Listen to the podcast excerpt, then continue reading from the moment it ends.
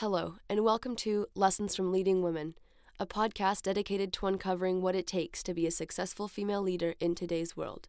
I am your host, Elena Wanvigdot, and this is episode four of the podcast series. Today, we will be talking with Christi Strauss. Christi Strauss is currently a board member, investor, and philanthropist. She retired from General Mills in 2013 after a 27 year career. During that time, she ran General Mills Canada for more than 10 years. She also ran Cereal Partners Worldwide, CPW, a 2 billion joint venture between General Mills and Nestle, which operated in more than 140 countries. It's very impressive. Thank you so much for being here, and I'm really excited that I'm able to do this. Can you hear me well? Yes, I can. Okay, well, let's get started. I want to um, Okay. go in my first question, and I want you to look back at your experiences and your education and your training, especially at the university that you went to. What elements of your background helped you become the strong leader that you are today? You know, I don't know that it was anything in particular in classes or school or whatever. But what I would say was important in leadership was the range of people I've worked with and led. So looking back uh, to time at school, it might have been extracurricular activities and leadership roles I've tried there, and just practice and experience with different people. Um, I think you know, growing up, it would have been my mother and father preaching the golden rule, do unto others as you would have them do unto you. But just the idea of how would you like to be treated? And if you think that way and put yourself in other people's shoes, that makes you a good leader. And then I guess most of my other experience was really on the job. And there I've learned from bosses. And interestingly, I probably learned more from bad bosses, not because they're anything I really want to be doing, but because you saw the things you would never want to do to someone else. And if good bosses made that look, you know, made the job look easy, you might not have noticed what they were doing, but I learned what I would never do from bad bosses. San, did you have a mentor growing up or someone that you looked up to for advice? You know, I wish I did. I'd say I obviously as a young kid you learn a lot from your parents, but neither were involved in the high level professional white collar business world. And so I didn't see uh, people doing what I did back then or people who were like me. So I didn't have a mentor early on. And people say that mistakes are one of the best ways to learn. Was there a mistake that you learned a lot from that relates to being a successful woman uh, leader? I have so many mistakes I've learned from. I'd say an interesting early one for me was I, as a new manager, I thought, you know, when you have your first people working for you and you're now a boss, that being supportive meant, you know, encouraging all the positive feedback and that was being the best boss I could be. And I was honest about things I had to work on, but then when they worked on them, I was really encouraging about the progress. And it was opposite my instincts, but I learned that being blindly encouraging and positive wasn't the best thing. And that if someone wasn't succeeding, being really candid, not just about, you know, I always told them what they needed to work on, but I might not, when they were making progress, say, look, you're still in the bottom 20% on this skill, you're not going to make it. And I think being fair to them on that, first of all, if you're really clear on what people aren't doing right, they can surprise you and fix it and make it a lot better. But more importantly, maybe they're just not in the right environment for them. And you're being encouraging and encourages them to stay longer. And maybe they'd be better in a different job at a different place where they'd get appreciated. So, you know, it felt like being a good boss was being supportive, but I probably interpreted that wrong. So at school, we take this step one um, sort of examination that works to find what we're best at and what kind of job we would excel at.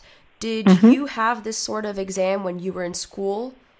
No, I wish I had. In fact, as we will talk later, and you ask me about what you would, what I would do if I were the principal of a school, it would have been things to learn more about yourself and your style and what works. Probably the closest I came to that was in business school, where you do a lot of teamwork and get feedback on your leadership skills, and that probably helped me learn a lot about myself. And sometimes women are labeled as bossy when they're um, being confident, trying to lead. Have you ever been mm-hmm. in a situation, and how did you overcome it? I, you know, there actually is a what's called the ban bossy movement now. If you haven't heard about that, uh, it's the idea that you never hear little boys or men called bossy. they're leaders, but when girls are doing it, they're bossy. And so there really are people who are saying that we're, we're going to try to ban bossy and that word.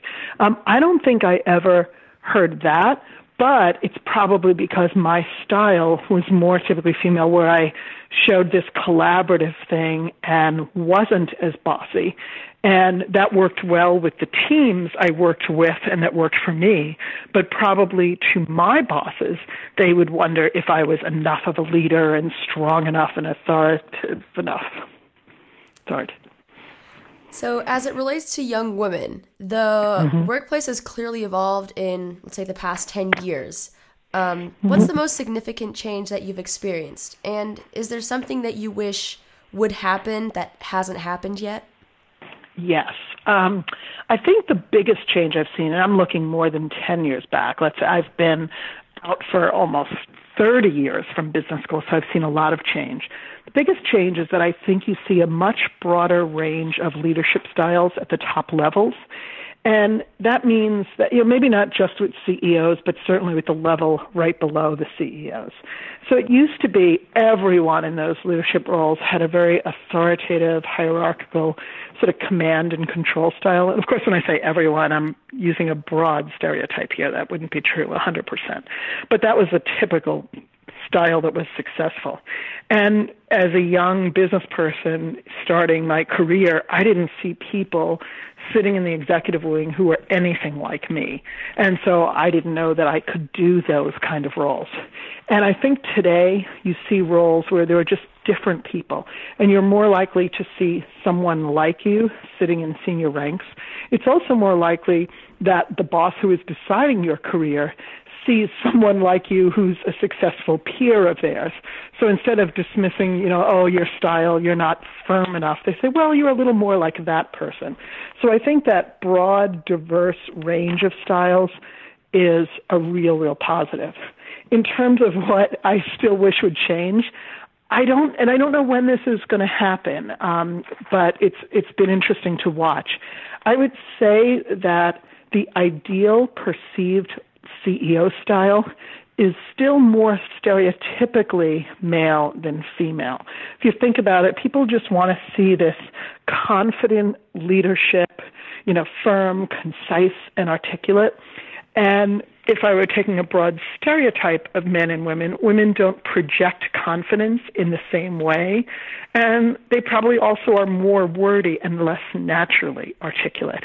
And of course, you can work on, on this and work on your communication style and everything, but it just doesn't fit that stereotype of that successful CEO doesn't fit women's style as naturally as it does men's, would be maybe my perception. So the style that worked well for me with teams being approachable, authentic, non-hierarchical, sometimes self-deprecating, didn't really work well with bosses, let's say. And you'd adjust that style in your senior meetings, but it, it's still a little bit of a dilemma for women in the in the workplace, I'd say. And going on from that, what would you tell girls to get them to dream big and not doubt themselves so much?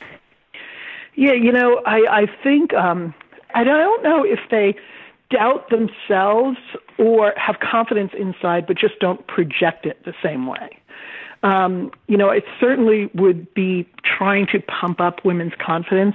I had a senior a woman I promoted onto my leadership team who was terrific and went into a board meeting, knocked them dead, like just did one of the best presentations ever, which the board loved. And she came up to me after the meeting and said, was that okay? And I teased her. I said, you know, I have never had a male employee say, was that okay? They just assume it was okay. In fact, they're more likely to come up and say, I think that went great, didn't it? And don't ever ask that. so she has joked since because she's back working for male bosses and she jokes, I've told 20 other women that. Don't ever say, was that okay? Um, so I think some things are finding ways to project confidence. But again, if women had and tried to project as much ego and confidence as a typical male, then that might not work well with their teams, if that makes sense. And what are some useful pieces of advice that you think would benefit girls that want to go into marketing and business? You know, I have a, a few areas of thoughts here. I'd say, first of all, it's like make sure you're passionate and love what you're doing. So find something that you could really love because you're just going to be at your best when you find that. And second, make sure the environment you're in is one that fits you. Because if it's just a square peg in a round hole, you could say, I love what I'm doing here, but I don't like the place. You're not going to be at your best. So let's assume you start with those two. Then on the job, I think there's two things. One is, be curious, take initiative, go above and beyond. I had, you know, some employees working for me over time who would basically, you know, wait for my checklist of what they should do and then come report to me that it was all done, go home. And others who realized, you know, other than maybe a pilot who, when they park the plane at the end of the day, their job is done, there's always more you can do. So it isn't about the hours you put in, but it's about recognizing if you're building a business, you should be full of ideas and be generating more and thinking of more ideas than whatever your boss puts on the to do list.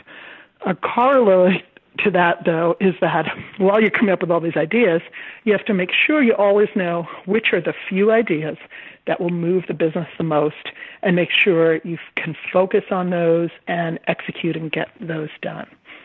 And then the last pieces are probably about the people you're working with.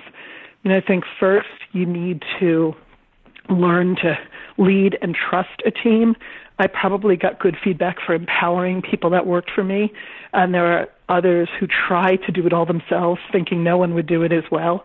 And the truth is, especially at senior levels, it's all about people. You can't do it on your own.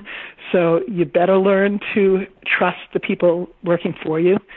And then also trust your bosses. I probably, when I sought out feedback, you don't always like what you hear. You like the good things and you want to ignore the things you don't like. But they always say feedback is a gift. It's if you don't hear it, it doesn't mean people aren't thinking it. So if they're going to think or have some concern about something you're doing, you're hearing it means you can actually work on it or address it or whatever. So that feedback's good. And also trust your bosses if they're asking you to stretch. Um, Sheryl Sandberg wrote a good book, Lean In, and I probably leaned in by taking moves to other countries, going to run Canada when I hadn't been there before, and then moving to Switzerland for a global role there. For other people, it might be moving to new functional areas or taking a job they're a little less comfortable in. But even if you're a little less comfortable, if bosses are suggesting you broaden yourself that way, take the opportunities. Those would be my big things. So were you ever in a situation where you felt, you know, slightly undervalued within a team of people you were working with? It depends. I think I haven't felt that way with teams that um that worked for me and with me and saw me day to day. I definitely have felt that way since in the last 20 years of my career, my bosses were all long distance. I definitely have felt that, you know, they see your results, but they don't see what you did and how you did it. And I think sometimes maybe we, when we made it look easy, they just assumed it was easy, and you they didn't get to see the smart work and things you had to do to get it that way. Yeah. Imagine you're a principal of an all girls high school, and mm-hmm. I want to ask you what you would do differently, or what would you ensure is part of a curriculum versus the standard high school today? Yeah, and I it's been a long time since high school for me, and I wasn't at an all girls high school, but I think the um, there are maybe two areas I'd be thinking about, like leadership and teamwork, and then communications. You know, as you get more senior in an organization as CEO, it really is all about the people. Your technical skills matter less and less. And this is why you see CEOs move from, you know, running a hospital chain to running a hardware store company because the specifics almost don't matter. It's the ability to lead people. And I think I got some of this in business school, but a lot of teamwork, um, feedback from that, time to try out different styles, learn your authentic style, what works with you, etc., would be really useful. And I think seeing um, that people work differently, they value different things, they're motivated by different things. You know, a, a mistake you often make is assuming everyone's motivated like you are, and that's far from the truth. So I think um, more and more teamwork just gives you practice to see your own style, good and bad, and you know that old expression, know yourself.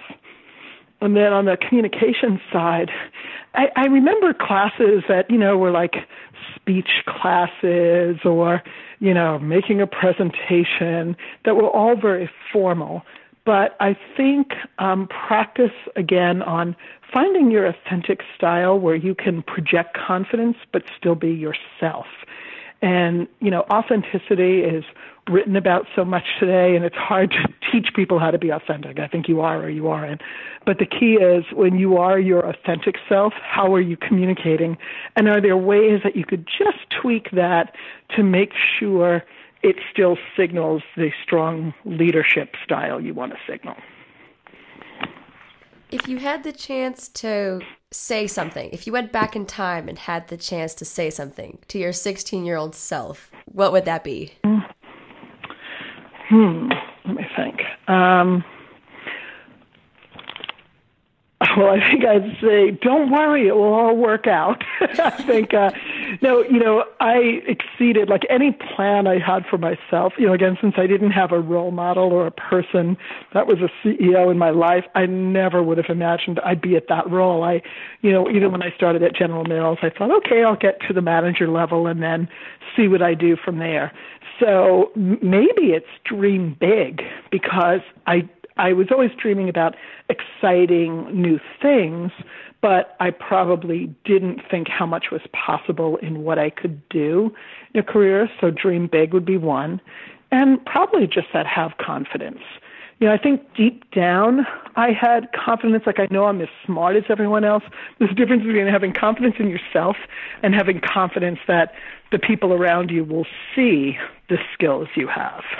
And that's maybe that, that difference for women is you can be confident in yourself, but not confident your organization will recognize the skills you have. Well, you've given some great advice, but I'm going to ask you if there's any last pieces of, of tools or advice or experiences that you want to share with the girls listening to this podcast. No, I think the most important thing is find something you love, um, throw yourself into it, take risks, and have fun.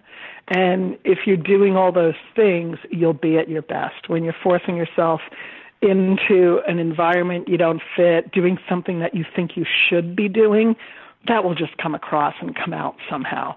So, you know, find the right place for you, doing the right thing, and I think you'll be uh, tremendously successful.